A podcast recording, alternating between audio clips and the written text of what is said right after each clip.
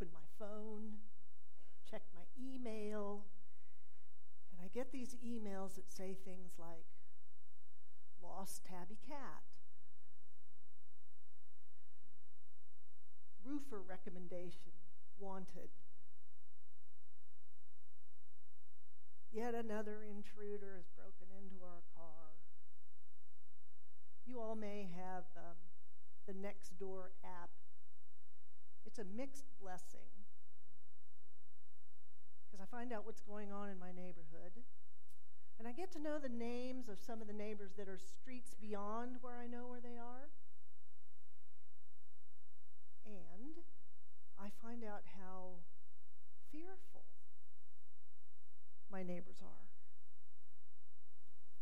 There was a thread I followed. So now everyone has, many people have, um, security cameras connected to their doorbells or automatic lights that come on so you can post videos and still images. So now I'm seeing these weird, grainy photographs of, oh, yeah, that house looks familiar. And so I'm following a thread. Starts out like all the other threads. These people came to our door, and there's a picture. And so you see these grainy three guys, and you don't know who they are. And then someone else has chimed in and posted a video. Yeah, they came to our back door and then they went to our front door. Don't know what they wanted. And then someone else adds, You need to be so careful about answering the door. And then someone else answers and said, Oh, yeah, they came to our house and they were looking for handouts. We didn't have anything except we'd just been to the grocery store and we gave them a bag of carrots. Hope it's what they wanted.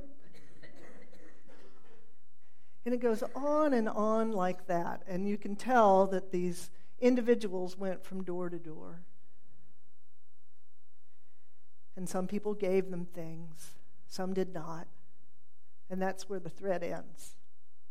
Until the next day, there's another thread so we happen to live in this fabulous neighborhood that has is near the um, one of the spurs of the jogging trails that leads to the river. So there's a lot of posting about the park that that goes through and what the joggers see and who doesn't pick up their dog, and uh, you you get it.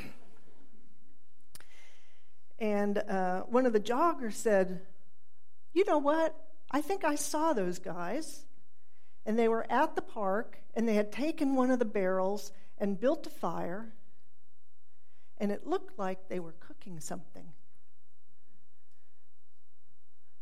And they looked okay, so I went up, and sure enough, they were making some kind of stew and asked me to join them. I was hesitant, but happy to stop jogging. so I did. Found out they were veterans, homeless, the exact people that we are collecting coats and scarves and mittens for. And we shared a meal.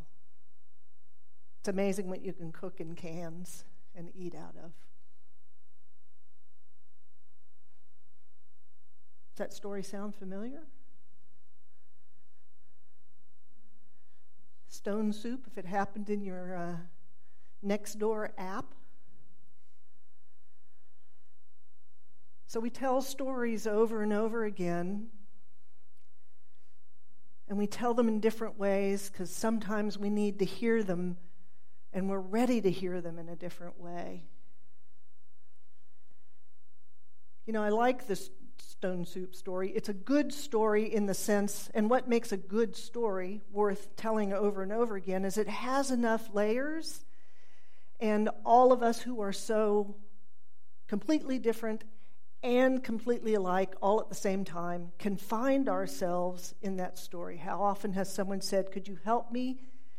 And oh, if it wasn't just the exact wrong time and moment, and you have to say, I cannot. Or are you just feeling grouchy and like, no, can't. You're the third person that's asked, and I'm not going to help you.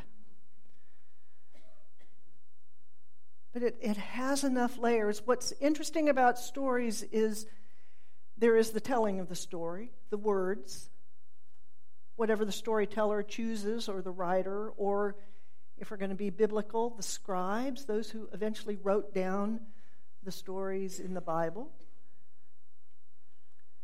But then the other half of the story is those of us that hear it and what we bring to that story our experiences. So, really, a story is always a collaborative effort, which is why we can hear the stone soup story over and over again and find something different. Sometimes, for me, the stone soup story is about war and peace and how tragic war is, and that its tentacles are not just about deaths on the battlefield but what it does to all who are living in the place of war and even outside of war, that it impoverishes everyone and everything.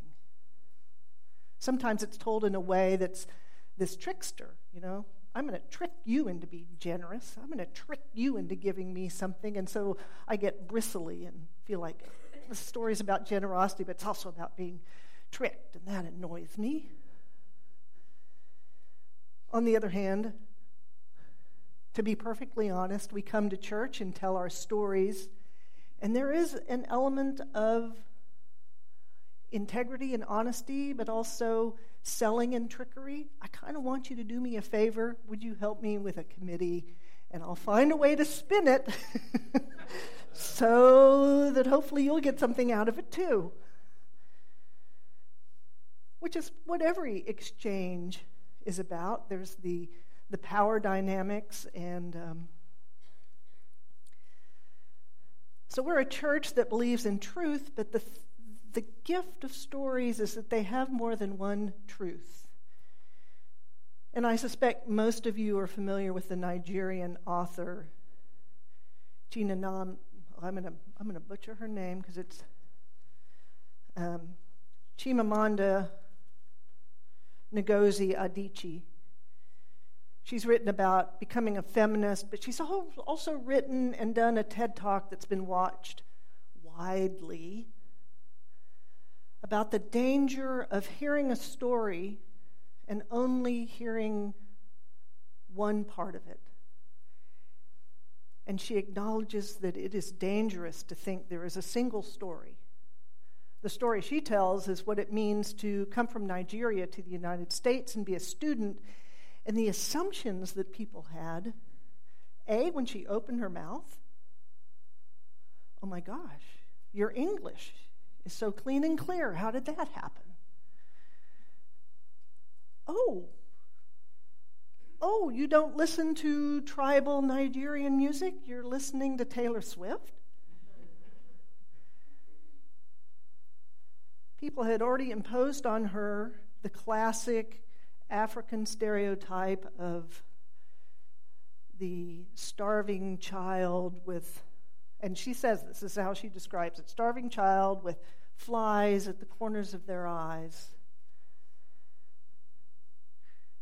Because we often think there's a single story about that continent and impose it. I, I, have to admit, when I went to college in Massachusetts, a group of friends and I agreed that we would play off on that story, and we were dying to go to the dorm and put on our best sort of yokum accent and go, Golly! They have indoor plumbing in these places!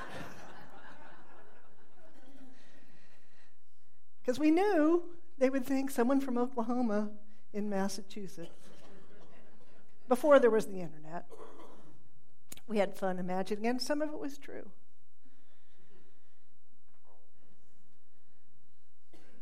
So, stories matter. Stories not only open our hearts and minds, but they actually create us as a people, which is again why we tell this stone soup story over and over again because in it we find who we are as a generous people, who we are as a suspicious people, who we are as a fearful people, who we are when we are willing to cross the line and step out of our fear. And I forgot to tell you one of my favorite tellings of the story, which I think Pete Seeger captures, is the wisdom of the children. No, no, no, no. Come on, give it a try. See what stone soup is like.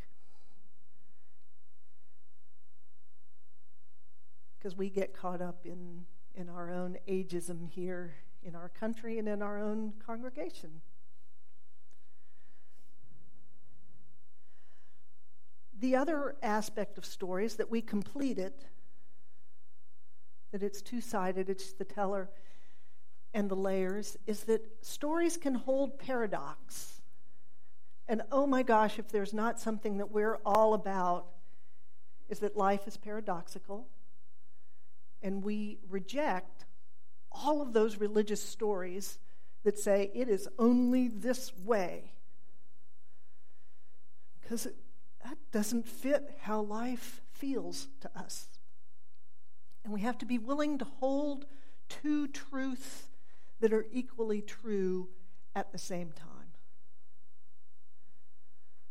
And I'd make the case that a lot of the retelling that's going on in the United States is asking us to open our hearts to the fact that there are different layers to different stories, and that sometimes we've only told one sliver of it.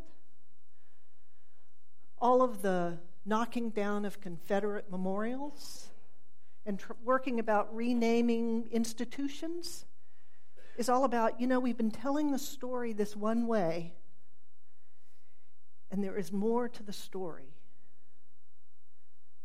Black Lives Matter is about, wait, wait, wait. There is more to American history that we have not been telling. And the same is true with Native American history and history of queer and what it means to not be gender normal. That's the wrong term. What it means to be gender fluid, let's say that, in this country. We have to hear those broader stories with more layers and hold those contradictions. Yes, this person may have been a fabulous general, heroic, courageous, and caused harm. And the statue was not put up at the, at the end of the war, but at a later period of history when the Ku Klux Klan was rising in the 1920s. Wait, wait, they, the, the story is bigger. So, those conversations about, well, it's about racing history. No, it's not. It's about making history and the story broad enough to encompass the complexity and the contradictions. And that's the work we try to do here. And when we listen to each other's stories, I hear the truth in your story, but is there a little more? Which is why we have to listen deeply um, I've said this before, and I'll keep saying it now for a whole year. I hope you get sick of me. And that is, we have an opportunity to craft our story, what it means to be Hope Unitarian Church. Because we now can officially say this is our 50th year, 2018. And part of looking at our history is maybe looking at pieces that we haven't fully looked at. I hope in a couple of weeks to go, okay, this hill, this hill is a powerful hill. And we know that. We can see the vistas, but who was here before, long before we were? How is that part of our history of being 50 years old? We often talk about history starting when we started, but oh, we happen to join a history that was already long going. And how have we carried that forward, and how have we deviated from it. And we need to look at our own story. Where have we been incredibly successful and we continue to be, but where have we stumbled and fallen? Because in those stories will be hope. You know what? We blew it there. We were starving. We almost didn't have enough money to pay to turn the lights on, and we got through it. We got so mad at each other that we blew each other apart and split, and some people left, but some of us stayed and we're still here. How do we hold the contradictions of our own story and hear all the various layers in it, and not just to entertain ourselves and feel good about it, but also to push us into where we're headed for the next 50 years. I think that's the work we have this year to do to find our story and how our story fits because we're going to push against some stories of our city and our state and our country. I hope. They need us telling different stories because it's the stories that create us. I often think about how I tell my own stories, and hmm, it's not quite really what I want to emphasize. It really, the story is about that. So I'm going to end with a quote from Adichie Stories matter. Many stories matter. Stories have been used to dispossess and to malign. But stories can also be used to empower and to humanize. Stories can break the dignity, but stories can also repair that dignity. May it be so.